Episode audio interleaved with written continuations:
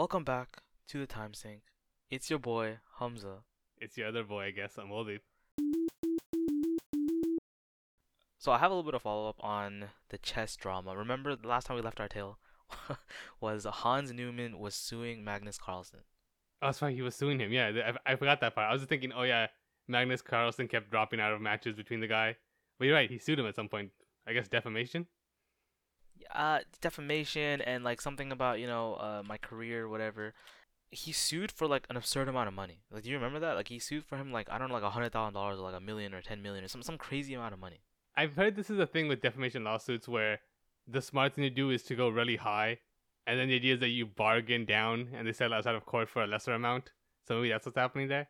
Uh, so two things. First of all, uh, Hans Niemann is back over 200 2700 rating. So he's back to being a. I think I think right now what they consider a super GM is 2700 or above. So he's back to being a super GM. She already was, whatever. And what the new results are are is Magnus hits back and he he has a, he submitted a motion to dis, to dismiss with prejudice plus supporting case. So it's like this really legal document. What does any of that mean? Yeah, it's a very legal document. I have no idea what the heck is going on here, but it says, uh, well, the, the Reddit comments here, course, they tell me, Oh, ooh, trust them so much. no, no, no, this one says he's a lawyer, so it's fine. well, he says he says motion to dismiss means even if what you're saying is true, you don't have any legitimate legal claim against me. And he's asking the court to throw a, throw out the case at a very early stage without any need for a fact-finding process to see whether Hans's allegations are actually true or false. Why would that be a thing in the legal system? And apparently this is very common. Well, comp- comp- lawyers, very common to do in in, in, in in the legal sense. I'm trying to figure out what, what's the reason that exists. Like, oh, we're just saying it could be true, but let's just let's just pretend it's not. That's what it sounds like to me. It's like let's just not do this. He's saying it's like it's baseless, so let's just not make it go further. We're just gonna motion to dismiss the case. I mean, I guess if you're gonna sue someone for defamation, you can start with evidence. That's how you would start. I guess maybe you can start a suit without the evidence, and then this exists to stop that suit from going further because you have no evidence. Maybe. I think I think it's one of those things where you know it's gonna take a lot of money in legal problems and it's uh, additional stress. And he's like, whatever, just you know, can we just dismiss it? But this is, this is very common, so I, I, I it seems like what people are thinking is like it's gonna do nothing, and he's gonna, uh, Hans gonna appeal or whatever, and then it's gonna keep going forward probably. Oh, it's just one of those like it's it costs nothing to do, and if it succeeds, our hands are clean. So might as well Exactly. just do it. Yeah. Okay, that makes sense. Interestingly, it says in the in the document that uh, United States District Court for the Eastern District of Missouri, Eastern Division, which uh, I never considered this, but like Magnus Carlsen lives in Norway, doesn't he? And I know he's Norwegian. I'm pretty yeah. sure. And Hans, I don't know where he lives right now. I know he lived in Europe for a- for a while, but he's American. So this is happening in, in Missouri, like the state of Missouri. So it's Missouri courts. Okay. I see. I didn't think about that. I totally assumed it would be some kind of European. yeah, or I don't know. I don't know what I yeah, expected. just in my head, it, did it made sense that it would be somewhere over the Atlantic. Definitely not. I wouldn't have considered it American courts.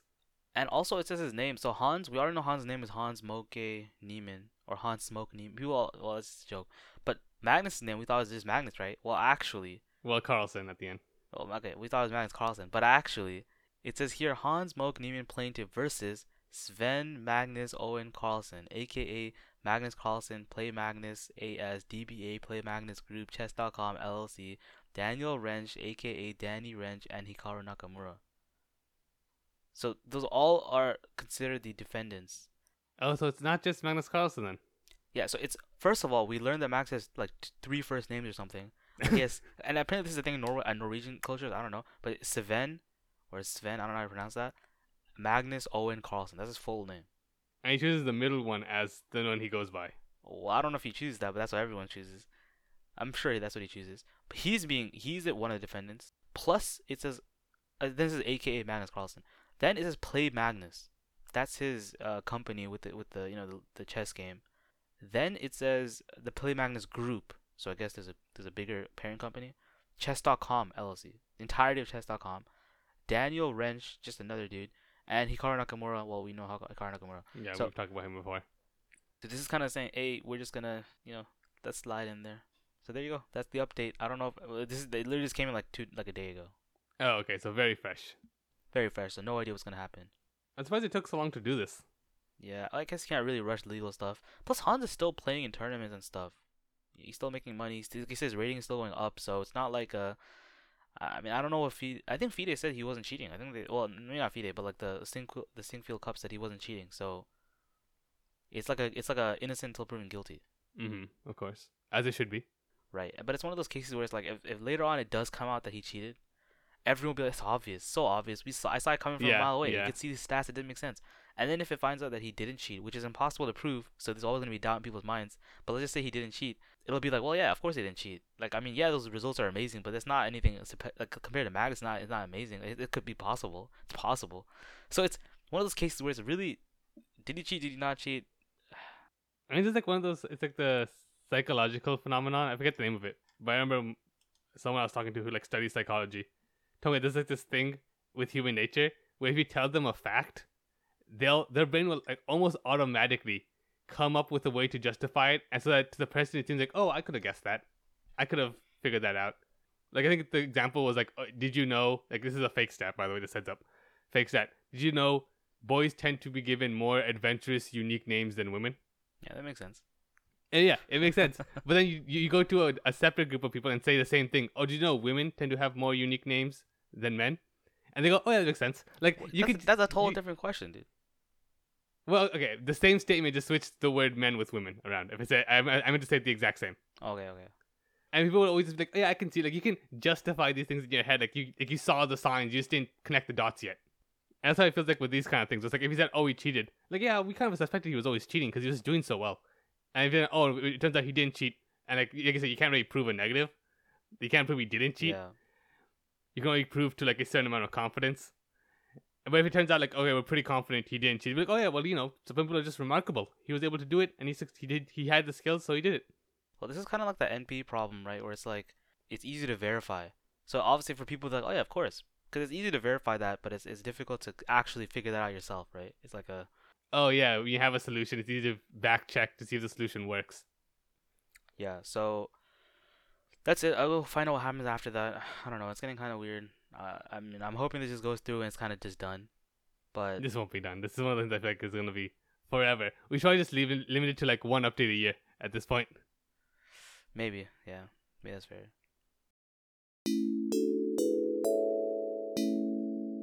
Okay, so we've had a topic on this topic sheet for a little bit. And I, I honestly, we should probably check how long it's been on here. It's probably been here for at least a couple months. It couldn't have been more than two months because this is literally uh, two ho- months old. Really? It, it feels like it's in there forever. Maybe because you wrote it in all caps, it sticks out every time I look at the topic sheet. Yeah, yeah, and I haven't I even tell you what it is. So that's the yeah, that's the, that's it's, the it's a vague. Here's what it says. It's a vague, all caps, math gains. It's vague. It's all caps, and I did it specifically because I I, I, I saw this um article that popped up. Well, actually, this is in the news. Like for like a lot of things I follow, so I was like, oh, okay, what the heck? Then I saw an article pop up about this. I was like, I was reading through the article. Looks pretty amazing. Then I saw there was a research paper, so I clicked on that, read the research, but I didn't read the research paper because it's very dense. But I finally got around to to, to to reading it. This is what you told me. You told me there's a research paper. You want to finish reading it before you do the topic. And I'm like, what could this possibly be that you're reading a research paper for? Yeah, so it's uh, and I read the research paper. Well, I, okay, I I read all of it, and then near the end, I just couldn't understand what's going on, so I, kind of skimmed through the last part. But you know, I'm not I'm not at the level yet where I can just read research paper, but got I got the general gist and got the most ideas from it. It's not too it's not too bad actually. If you've taken like a a bachelor's in maybe computer science or math, Oh, you know, so easy. Just do one of those and you're reset. Yeah, uh, right. And if you take some the was that sarcasm? Was that sarcasm? That was sarcasm. That was heavy sarcasm. This is It's not that easy just get a bachelor's degree in computer science or mathematics. Yeah, that's fair. But and if you know a little bit about theoretical, you know, stuff, then it's it's not it's not too difficult to understand, or it's not too difficult to read the paper. They wrote the paper nicely. The concept itself, maybe it's a little, a little crazy. Okay, anyways, so enough enough hype. What is math gains? So just two months ago, well, let me talk about who did this first. Deep Mind. That's the Google division, right? The Google AI. That's the Google's AI group thing, and they were known for something that was really famous that we talked about in this podcast for a long time. I forget the name. It's the Go one. Yeah, AlphaGo, and they made AlphaZero.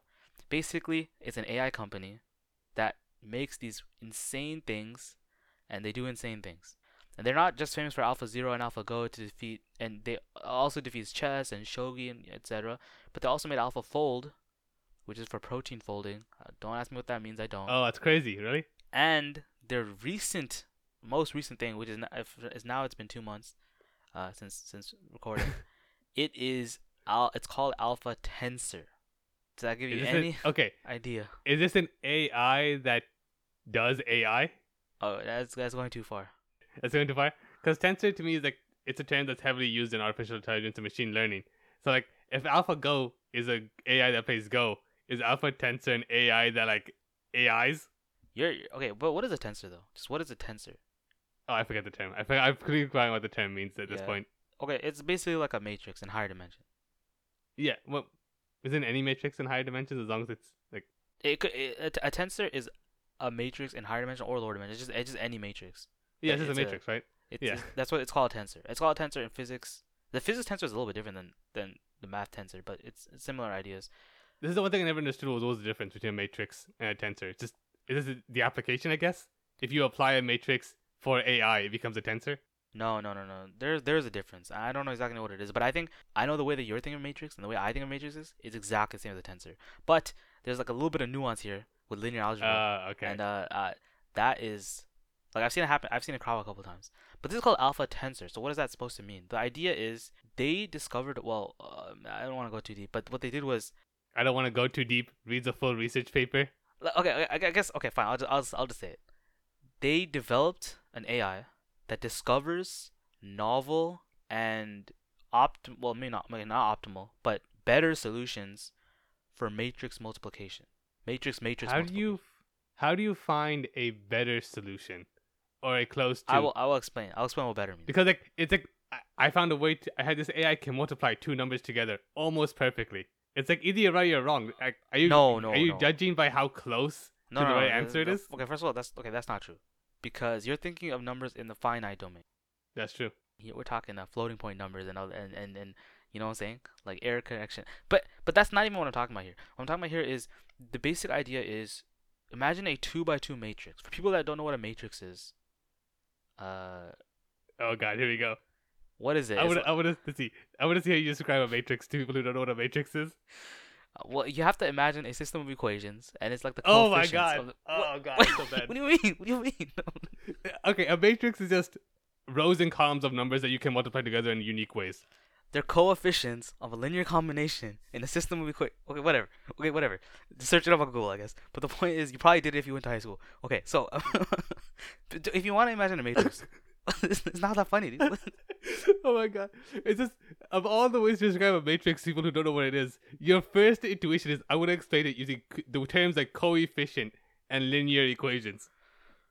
Maybe I'm too much in a math bubble right now. But uh, okay, so the idea is it's numbers, right? So if if I, if I say something like it's a two by two matrix, imagine a square that is length two and width two, and there are four numbers in that square. If you ever played Foursquare in elementary school, imagine that. Yeah, And with numbers in each mini square. Exactly. So you have one of those and you have another one of those, and we want to multiply them together. And you might ask, how do you multiply them together?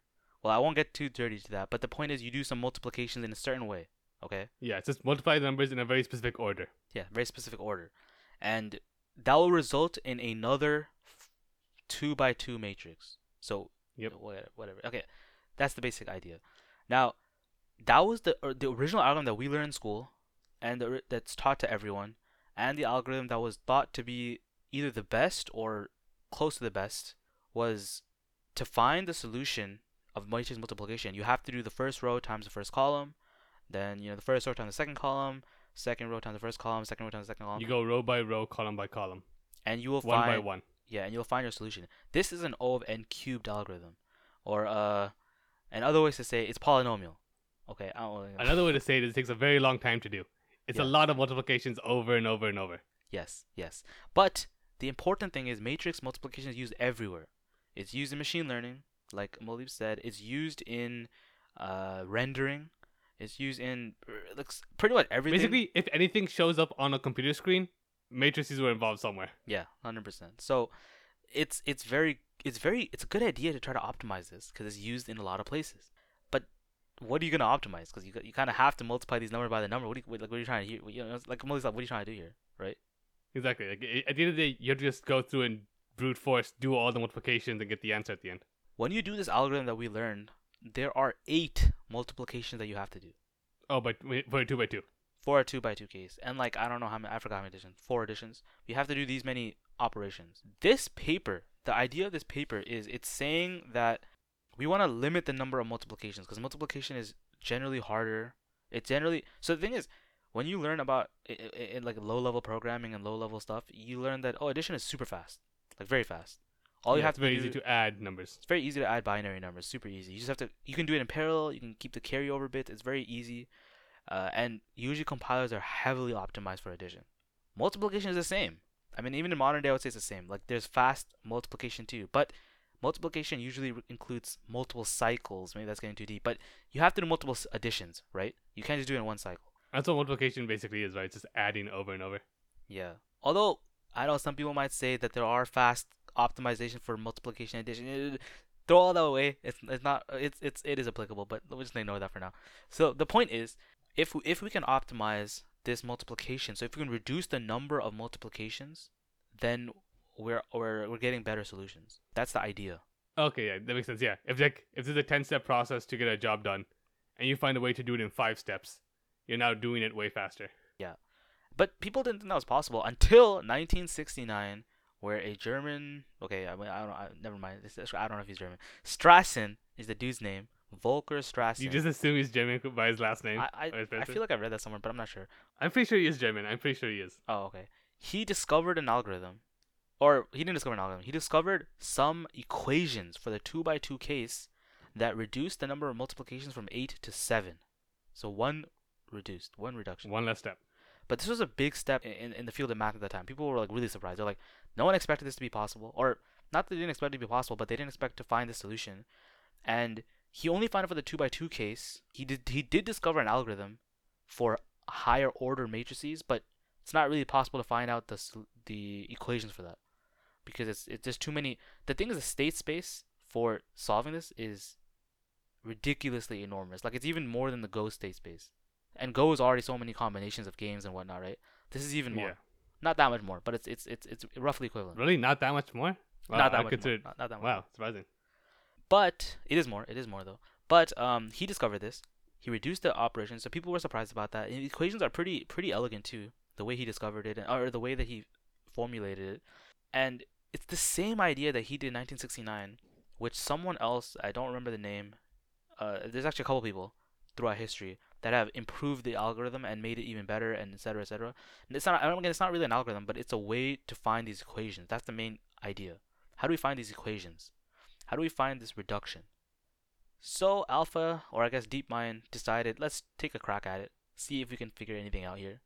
And remember their idea. If you remember the Alpha Zero talk, the idea, their whole idea for their AI, the architecture, is to use deep reinforcement learning.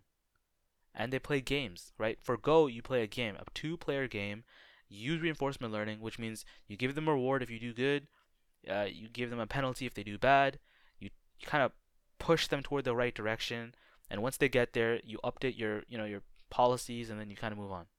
This is great in a game, but you can see here, it's not really a game in this case, right? It's it's like a matrix multiplication. Where's the game here? Who are the players? Yeah, what constitutes as good and bad? Exactly. What's a good move in multiplication? So what they did was they formulated this problem as a game. They called it tensor game. Uh, and the reason for that is really specific, because this whole thing, it's it's an interesting way. Okay, it's just if, even if you forget about this idea, the interesting way how they formulated the problem. So they took the problem, they deconstructed the problem in a certain way. So they reduced it to a different problem. They created that into a game. They fed that game into the AI that they already had, but they did change a few parameters, of course, uh, because this is more of a difficult step. Then, using that AI, they were able to generate these equations. That's their f- process. Okay, interesting. So they gamified this math problem, and then they gave it to an AI who's good at playing games. Yes, All right, that's an app way to put checks it. out. Uh, and the how do they do it though? How, you might think, how do you even do it? Like, you just you just mad, you just think about yourself. Like, how would I even? How do you even start to figure out these equations? I'm thinking like back to like like elementary school when the teachers were trying to make math fun, and I was in the computer lab, they'd be like, "Oh, check out this game," and it's like every five steps, the computer will just like throw a math problem at you if you want to yeah. continue. That's what I'm imagining right now. It's just a video game where it just throws math equations to solve it, and then you go on to the next step. Uh, okay, well, it's uh, okay. Yeah, I guess kind of close, maybe. But what what Is the, it? I don't think so. I can't okay. imagine it'd be at all close. Well, so the first problem is you have to have some data. This is supervised learning. Uh, this they uh, the way they mix their original model is they have a little bit of supervised learning and synthetic data and stuff, and they push that into the real data. But the key idea is tensor decomposition. This is the key idea, which I when I was reading the paper, I was like, this is ingenious, and I don't think they invented this, but it's something that they use pretty pretty well in the paper. So the idea is you have um, for all the multiplications, you create three vector or three matrices, which they call U, V, and W. And then you take Okay. the outer product of these. Classic UV and W. Yeah, and then you take the outer product of these and you sum them up. That will give you the number of equations. Okay, I You want have to a little on that. to get more. Uh, Yeah, yeah, I'm gonna get word on that. I'm just gonna assume that's correct. yeah, you'll have to. But here's the cool part. Okay, if you have a two by two matrix and you do all this fancy shenanigans, you will end up with a four by four Rubik's cube. Like, if you just imagine it, it's gonna be like a Rubik's cube. Okay. where the where the colors the, the the colors of the sides are colored if that cube is equal to one uh, and it's it's not colored if it's equal to zero Okay, I see. so that that is considered one equation or that is considered like all the equations in that rubik's cube 'Cause it's per slice per layer so the idea is all you have to do now is to find all of the possible combinations and permutations of this rubik's cube shape structure that have as many multiplications or less than the optimal than the version that we have right now and you solve the problem Okay, interesting. So, okay, they turn the equation into basically they combine all the equations in a very clever way to make it a Rubik's cube, and then you're telling the AI to come up with a permutation. What does that mean in this instance? What is the first permutation? Is that like move set? Are you moving the Rubik's cube? the ai has to create the u v and w matrices Oh, okay. So it has to make the matrices that create the Rubik's cube. Yeah, but the idea I'm just saying that it's it's the same as decomposing that Rubik's cube. Okay, okay. I see. So the AI's job is really to make a Rubik's cube that has as many or fewer permutations. Yeah. And they limit this. They have a very clever strategy. That's actually very clever to limit the number of ways to do it. The reward they give is negative one, and they, they, they explain all their policies and whatnot. But the reason why this all this is always successful is because they always use this again and again and again. They use an alpha zero, they use an alpha star, and this has been used in this same problem years ago too, like ten years ago. So this is not new for this problem. But their AI is based off of this problem, which is why it's like perfect for their for this use case. And this is something called Monte Carlo tree search. And you should remember that, Moldy, because we, we, we learned that. I've heard the name Monte Carlo like too many times in my life. Uh, we learned that, and I don't remember much of it either. But all you do you remember the Q's and the pies and the and, then the V's and the you know the the policy. I remember the needles on a line. No, no, that's not what I'm talking about. You know, you, you know what I'm talking about, though, right? You mean like the drop the needles and stuff? And like, yeah, not the needles. That's what I Yeah. think I think of Monte Carlo. that's not even close to what I'm talking about.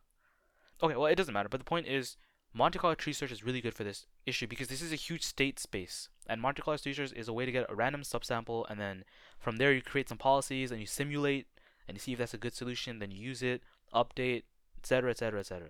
Very good for this case. Um, but anyways, this is the basic stuff. This is the basic algorithm, right? hmm Uh, they did a lot of other cool stuff. I'm gonna, I'm, I'm not gonna talk about it too much because it's, it's, it's too boring. It's crazy to watch you just flip over a piece of paper that has like a box of just pure text on it and diagrams. You're standing over there with like six pages in front of you. Yeah, I'll link this research paper uh, in the notes and also some videos that I watched to help really solidify the idea. There's a video by like Harvard and some other dude, and I was like, these are really... Some other dude like this. Like we got two choices: Harvard, some dude. the Harvard video is good, but it's it's more for people that are like beginners, so it's really gi- it's really digest digestible. The other dude is way more technical, so That's not the way I would have guessed that went, but okay. yeah, well, I don't know. So there's a few things they did here. Okay, they did they did one thing that's special too, but I'll, I'll talk about that after I see I show you the results. Okay, so here are the main results. Remember, this is trying to get better matrix multiplications. Yes, that's the end goal here. So there's different size matrices, and they show it's square matrices. So if we have a four by four, uh, okay, also, uh, well, doesn't matter. The four by four, here are the results. So for a two by two case, the best rank, okay, well, the best multiplication number that was known before was seven. So like the most you needed was seven. That's Strassen's algorithm. You mean the least you need? But the least you need, the least you need. What did Alpha Tensor figure out? It also got seven. Okay. Seven equations. So no improvement there. Okay. So right now humans and AI is tied. Cool. Tied, tied. Then for the 3x3 case, the best known was 23. Okay. What did Alpha Tensor get? 23 as well. So still no Okay. improvement. All right. By the way, t- for three by three, the basic way to do it would be what twenty seven multiplications Uh, because three cubed. yes. Okay. So we w- he was able to get from twenty seven down to twenty three. Yeah. And the AI confirmed confirmed as much as an AI can confirm anything that twenty three is the lowest you can get. That's a long pause. Mm, I was thinking, is it really 27? Okay. For a 4x4, the best rank known was 49. Or the, the, the I keep saying rank. The, the lowest multiplication was 49. Are you saying rank because this is actually the rank of the matrix or something? Or? Yeah, yeah, yeah. And this is how they define Okay. it in the paper too. I'm just I'm reading the columns. It's literally just what they call it. So it's easy to read. What did Alpha Tensor get? 49 too. Oh my god. Okay, how far do we go until the AI does something actually impressive? Okay, but there is a little caveat here. Okay, because at, 'cause at this step they did do something impressive, which is they got 47 equations if you do this in modular arithmetic. Okay, so I guess if you're doing mod matrix you're mod. multiplication, then if you're doing mod and and there are some use cases where this is relevant but for the, i think for the general case uh, no one cares but in this case, it has been a human yeah sure, number sure whatever at this point. even. It is, it is very specifically in this one instance of modular arithmetic. yeah yeah now for a 5 by 5 case 98 also 98 so no improvements at all What the modular case though? 96 so yes there there is an improvement okay i'm gonna skip to the when the actual improvements start so Okay. then there are non um square matrices so there's like a 2 Oh by right, 2. this has only been square by like two by two, two by three, and three by three, and so on. Yeah, now there's gonna be a two by two with a two by three and a two by two, a two by four, blah blah blah. There's a few. There's actually way more, but this is just what the list says. The real improvement starts at uh blah blah blah blah blah. Okay, the first one that has a real improvement is the three by four matrix with a four by five matrix. Okay. That one, the original algorithm says 48 multiplications. This one says 47. We got one, boys. We got one reduction. Let's go. But okay, but okay, I, I'm making a joke, but let's be honest. We go on blah blah blah. For the four by five and the five by five, originally it was 80, now it's 76. So there's a four reduction. And in general, it's a linear reduction in the uh, like every hundred or so dimensions gained or something. So for example, the 11 by 12 by the 12 by 12 matrix had a 30 uh multiplication improvements. Wow. Okay, that's great. And the thing is, most when I think of matrix multiplication, at least in the way it's applied in modern stuff, you're dealing with huge matrices. Like Huge, huge. matrices, yeah, huge. Like we're talking thousands, ten thousands, whatever. Yeah. So like the amount of improvement this AI could do on those, it'd be astronomical. Uh, but you have to be careful because it depends on the type of the matrix. If the matrix is sparse or dense, if it's sparse, there's other algorithms that are really good, like for sparse matrices. Okay. So I'm not sure how applicable that would be, but they did something clever. So this is something that they did uh, for this case, but they did something really, really clever. Actually, I can, I guess, okay, there's a list here with all the other ones as well. Um, but they did something really clever, which was they didn't just optimize for the number of multiplications.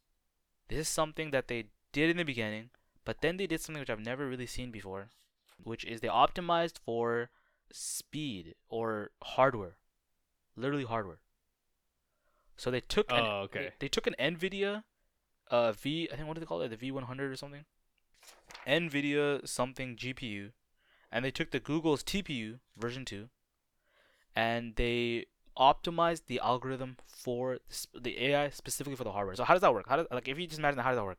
Well, you get some result, and they see the speed or the efficiency, and they have some metric for that of the algorithm. They feed that into the AI, and they give the AI penalties for doing worse. So not only are they looking for the best multiplication, they're looking they're giving an AI penalty if it does worse on the same architecture uh, on the same hardware. Okay, so it's basically punishing it for taking too long. Yes. And why do they do this? Because they want to optimize it for that specific hardware and see if it's even possible. So he, they actually got something pretty. I think this is pretty impressive, pretty useful. What they saw was if you do if you do the optimized version and you run this on the optimized GPU version, So let's okay. I have an algorithm. I have this alpha tensor algorithm, and I run this on my NVIDIA GPU, Mm-hmm. and I get some result. I mean, I get some time, and it takes this much time, and it's done. Now I take that same algorithm and I run it on the TPU. What will I get? What is the difference going to be? Well, it's going to be the same. It's not going to be the same. So what they saw, what they found was the speed up of running a GPU, an, opt, uh, an algorithm optimized for the GPU on a GPU, is 8.5%. So you get a speed up. You get a speed up in general. But I feel like the 8.5% is pretty big. Oh, it is, is it is huge, and I'll talk about why that's huge. And then if you run that same algorithm on the TPU, you only get a 4.4% speed up. So the AI is actually like designing itself to work best under specific conditions. Exa- Exactly what I was getting at. Exactly, it's actually doing something. which is I've never even seen this before. I, it blew my mind a little bit. Yeah. I, I, most of the time when you think of AI, it's just we're considered impressive once it can just do the thing it's assigned to do. But now you're like, no, no, do it better based off your current conditions, the conditions you're currently working under, which might be a completely different way of doing something. They did the same thing with the TPU. So the optimized algorithm for the TPU had a 10 times im- or 10% improvement on the TPU, and they took the TPU version on the GPU and it had a 2.8% improvement. So it's obvious from these results that yes, is it is doing much better for that specific hardware. It's kind of scary. I don't know. To me, it's a little scary. It's like, yeah, I can sell you this GPU and it's going to do better. Like, why? It doesn't feel like it should do better. It's the same algorithm, but it does because the AI learned something about the hardware. Just kind of Yeah, it's does it figured out something about the hard- like I remember back when we were in school, we did an assignment where we would run different algorithms, and then depending on which computer you used personally, you could get better or worse performance consistently with like one over the other. And now this is an AI that's learning to recognize that and adapt to it.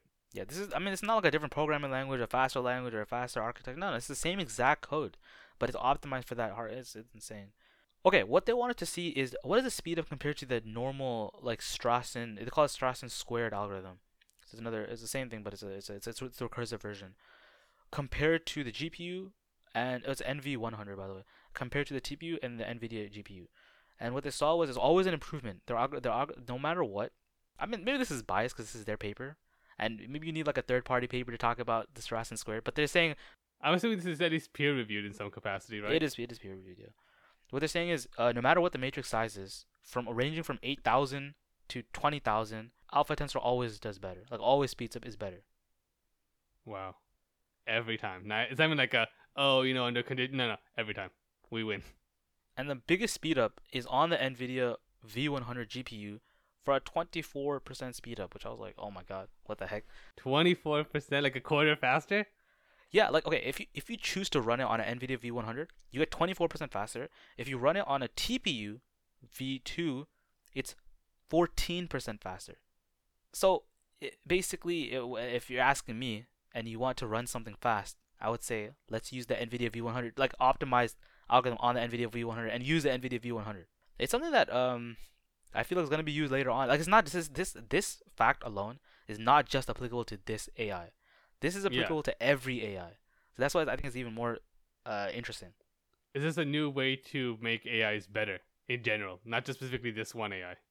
Yeah, and you can even make the hardware better later on because they'll be like, why is it better for this one, and maybe make you know figure out why it's not better for that one. That's true because like you'd be like, oh, my computer is kind of slow. It's like, oh, why don't you just run this thing that's built into your computer? That's an AI that just knows your can figure out how to make your computer faster without actually change anything inside the computer. Yeah, yeah, it's uh, pretty interesting. And so they talk about that a little bit. They do they do a lot, but there's a lot more math here, but I'm just ignoring that. Okay, um, so I think the final thing to talk about is some of the problems. What do, do you think there's any problems with this solution, or did these these actually okay? There's one more thing to talk about before we get to there. They didn't. So there's two main things they found. They they found better solutions, or they found like um less multiplications, right? But that's not the only thing they figured out for the 4x4 or 7x7 or something, they found 14,000 equations, non non equivalent equations that are all better than the Strassen algorithm. I, I think what they're trying to say is they never expected the feature space to be so rich that it has so many. I don't think anyone expected that. That there are 14,000 non equivalent. So they're not the same equations. They're not like permutation or combination of each other or whatever.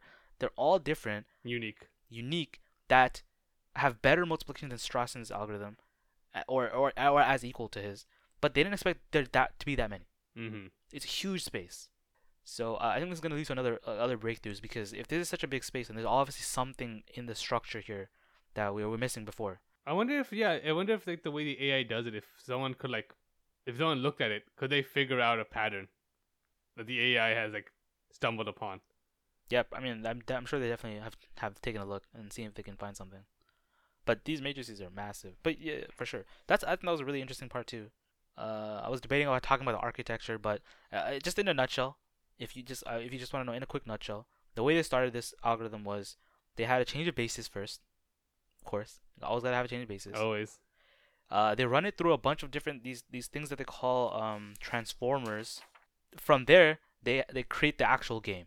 They put that game in a uh, they use played games and they use pre-generated synthetic games because well, there's a lot of reasons for that. They dump those into their Monte Carlo system.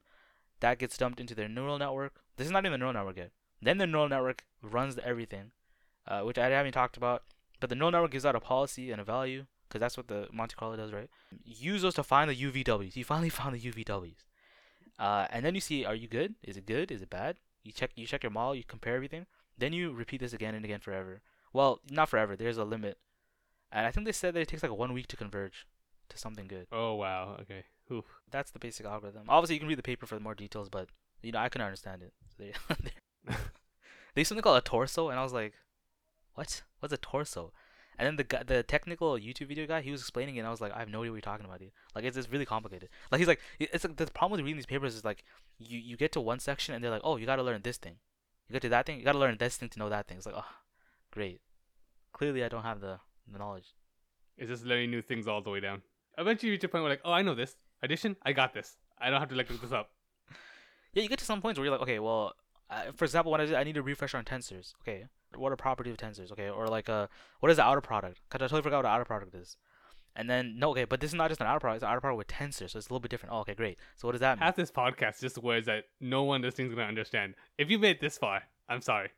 Maybe, uh, dude, come on, man. Our target, are, they, they, they'll understand, right? Right? Right? I hope so. I think I can I can't tell you because I'm in the same seat as you are, where I know these terms, so I can like understand you.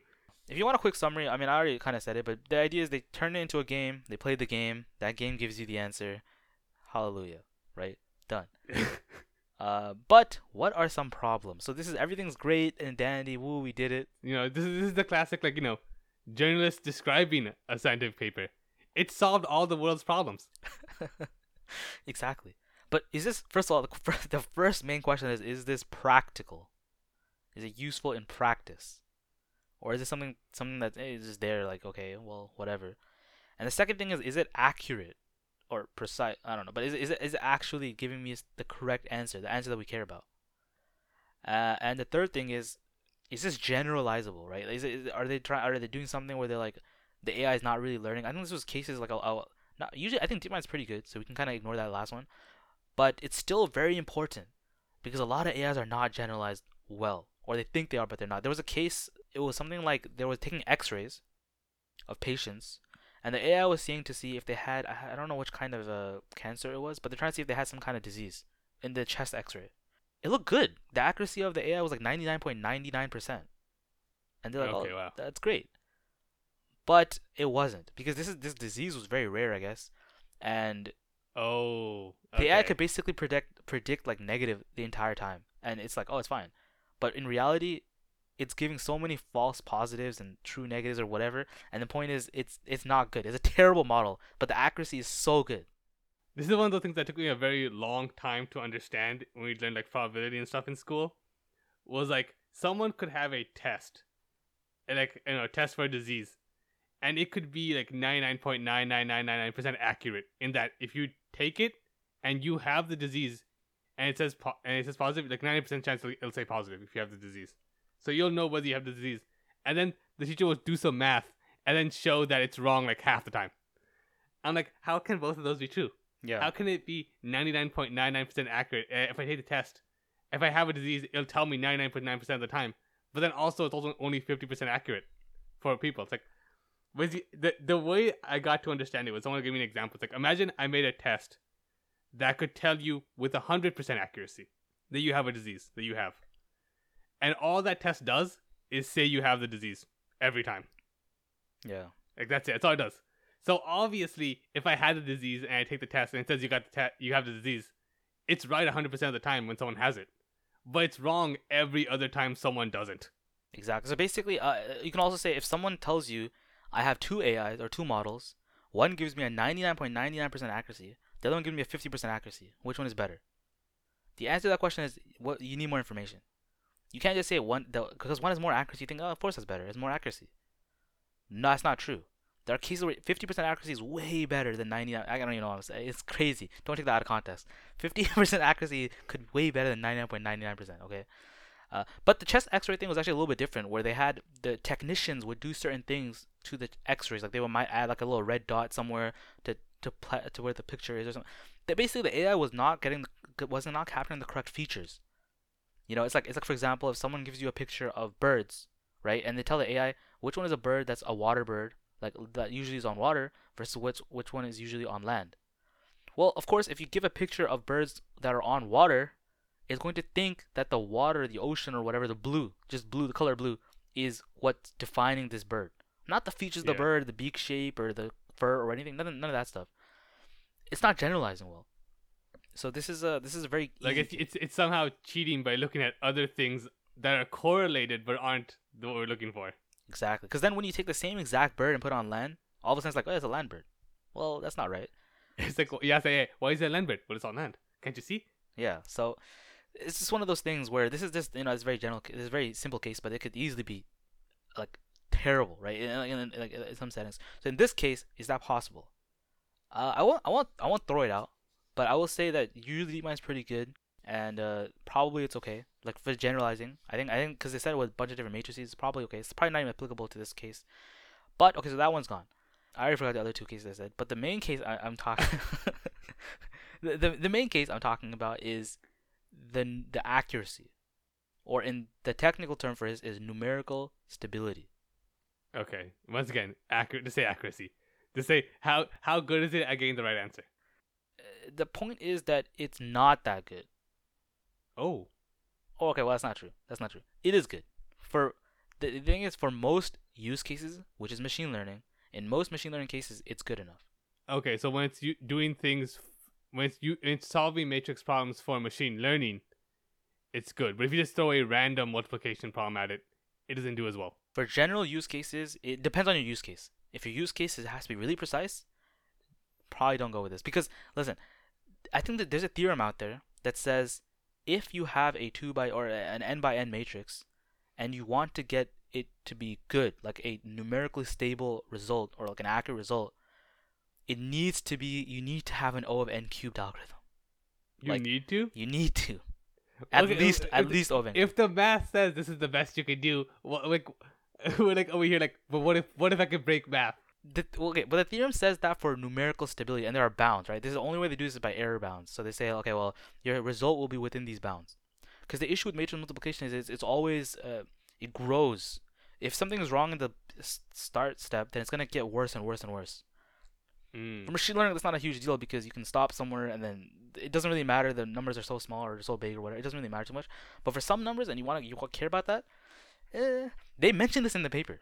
They mention in like one sentence. They say like, yeah, this is a thing, and that's it. Like they don't really talk about what they did to to solve it or whatever. But I think this is one of those things with this algorithm and Strassen's algorithm too. By the way, generally, because remember Strassen's algorithm is not.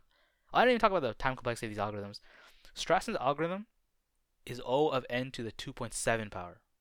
Okay, so So- it's like technically better. It's it technically goes against the theorem of three.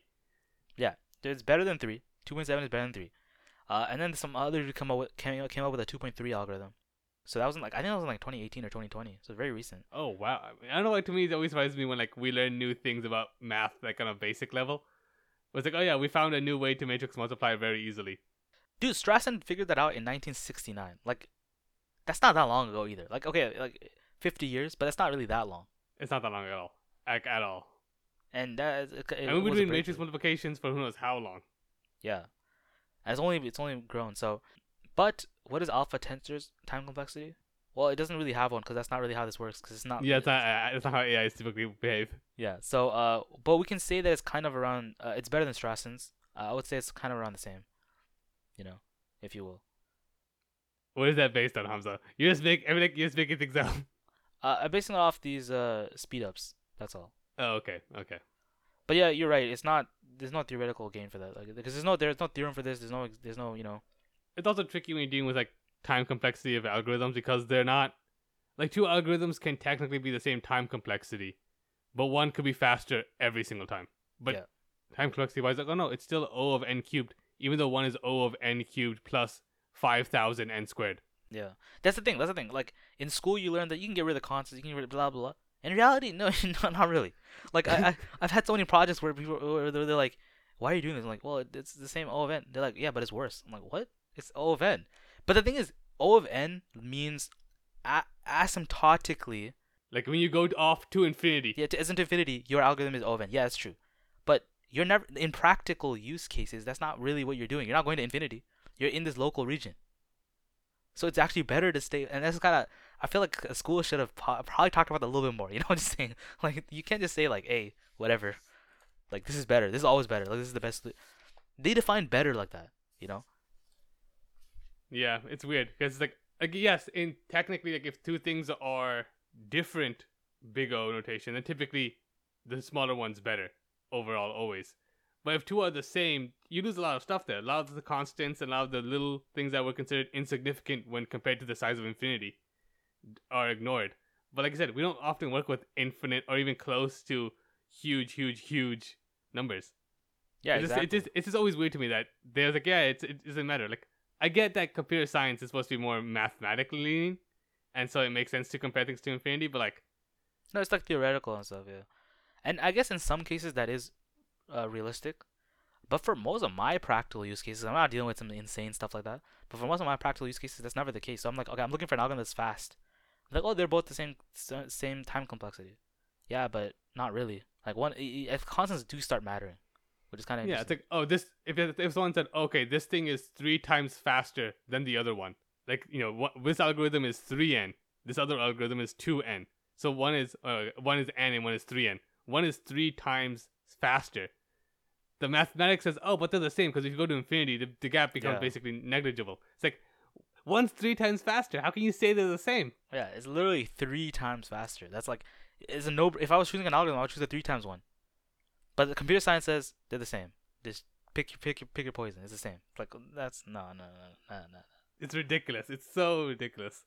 All right. I mean, uh, that's all I have, and I hope they're gonna use this to like do something else crazy. Like I, I want to see the actual because okay, this is on GitHub too. So they don't, of course, they don't they don't actually show the they don't actually give you the AI, but you can see you can kind of use like the see how they did their work and benchmark a little bit here and there, which is okay.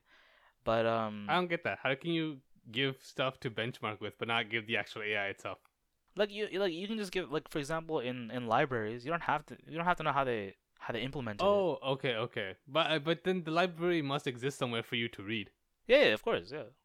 Okay, but it's not open. But it's not open source. It's not. It's not like. It's not like you can It's just, not open source. Got it. Okay. It's proprietary. Pro- proprietary. I guess I never thought about that. Actually, now I'm thinking about it, I kind of assumed that if, some, if something is a public library, which for those who don't know, libraries basically just ways for people to cheat code. You know, why write a multiplication function yourself when you can just use the one that comes that someone else made, right? Why But do addition when someone else has already made an addition? Exactly. Yeah, exactly.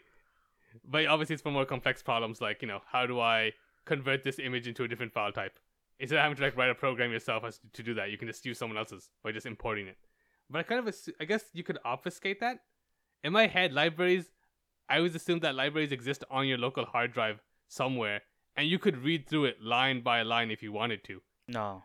But I guess that's not the case. You're right. Like I don't know why I assumed that this entire time. Now that I'm actually thinking about it, like obviously that wouldn't be the case. It'd just be like any other program you run on your computer, where technically you have the code, but that doesn't mean you can make sense of it. Yeah, or they could even they could even obfuscate, like you said, obfuscate. Like they could just give you the binary or like the bytecode or whatever. They don't have Yeah. to. Uh, Python is technically compiled. Okay. Anyways, yeah. So so, so there you go. Obviously, 'cause how do people hide their code, right? I mean, otherwise, there's there's no way to hide it. Yeah, I don't know why in my head because it's because it's, because it was Python in my head like oh it's not compiled, but like it depends on like a very it's very technical and like oh but actually mm but Yeah, it's like, mm, but. So, anyways, I want to see. I, the thing is, DeepMind is one of those things. Where every single thing, every single time they release anything, it's like so breakthrough. Like it's such a huge breakthrough in whatever's going on. Like the Go. The, okay, the, you might think, why is Go so special? Because if you read the history of Go, there were already algorithms, the same algorithms that they used, Monte Carlo tree search, and same ideas that were already beating Go players. mhm. So why did Alpha Zero or Alpha star or whatever break through this? Why was that the breakthrough? If every if there was already algorithms, because this is the first or AlphaGo is the first algorithm, the first AI generated algorithm that, yeah, yeah but it is the first AI that defeated a normal Go player without any handicaps at, at a full size board. hmm that's the thing. It, it went to the limit basically. Exactly, it jumped the limit. So it's like before they were doing like seven by seven or nine by nine board or with handicaps and with not the, with amateur level players, not professional players. All of a sudden, this AI comes out and says, "I can be your, I can be the best player right now." I can beat the best humans could possibly do. Yeah, exactly. So it's like, okay, well, that's that's it is a huge breakthrough. Then they released um, so many, right? And they use the same base AI, like I'll, like the base idea, which is kind of insane to me. Like, okay, I, I know I know reinforcement learning is popular and it's very very strong, but it's it's, it's insanely amazing. And I think the thing is the re- in reality, most things are reinforcement learning type, right? Like you don't learn most things are like online learning or like sequential learning. Right? It's not like a here's a chessboard and here's the solution. It's like you have to kind of make dynamic moves, right? If you're playing a game and you move somewhere, your optimal choices change because you're in a different location, you're in a different setting, you're in a different state. So that's why uh, I think that's why they even use reinforcement learning in the first place.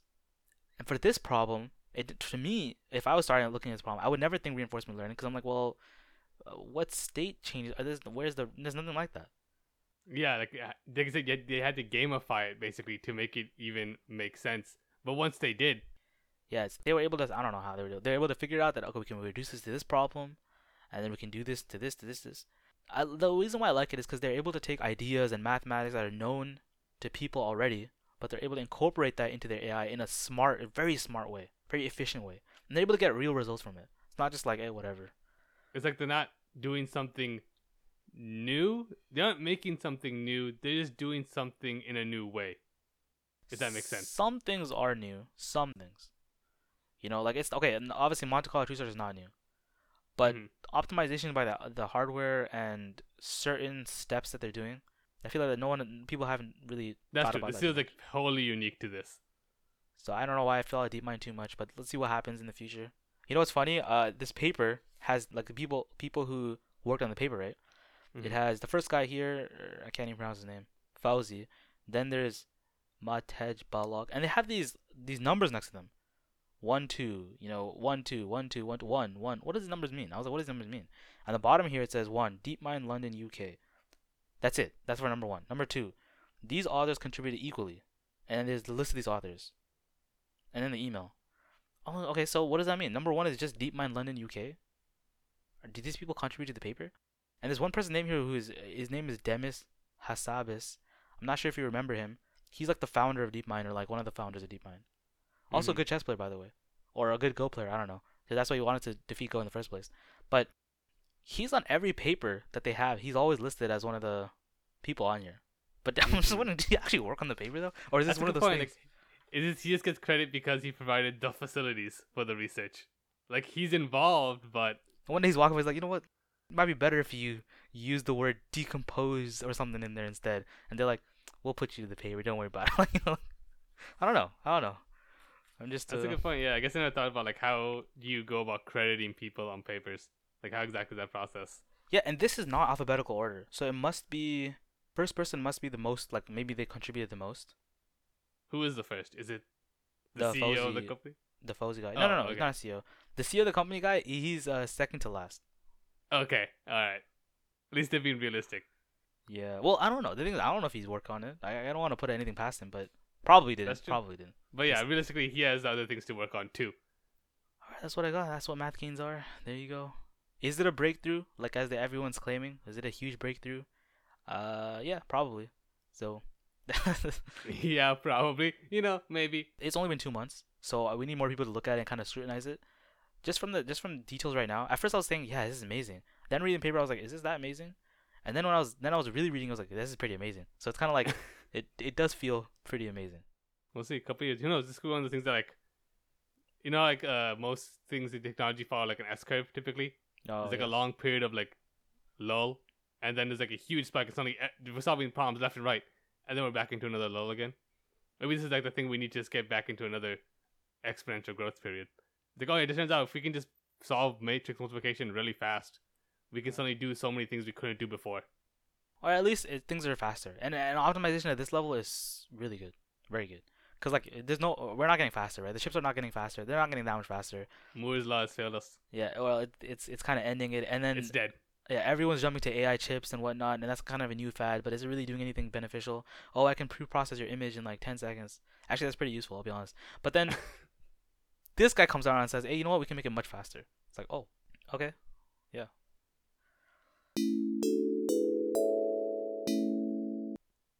That's the end of lecture one on artificial intelligence. This is not even close to a lecture. It's not even close. It's just crazy. Yeah, I mean, we don't. I don't know enough to talk about to talk about this in full detail, but basic idea is amazing things happen. All right, this is Hamza signing out. This is a multi also signing out.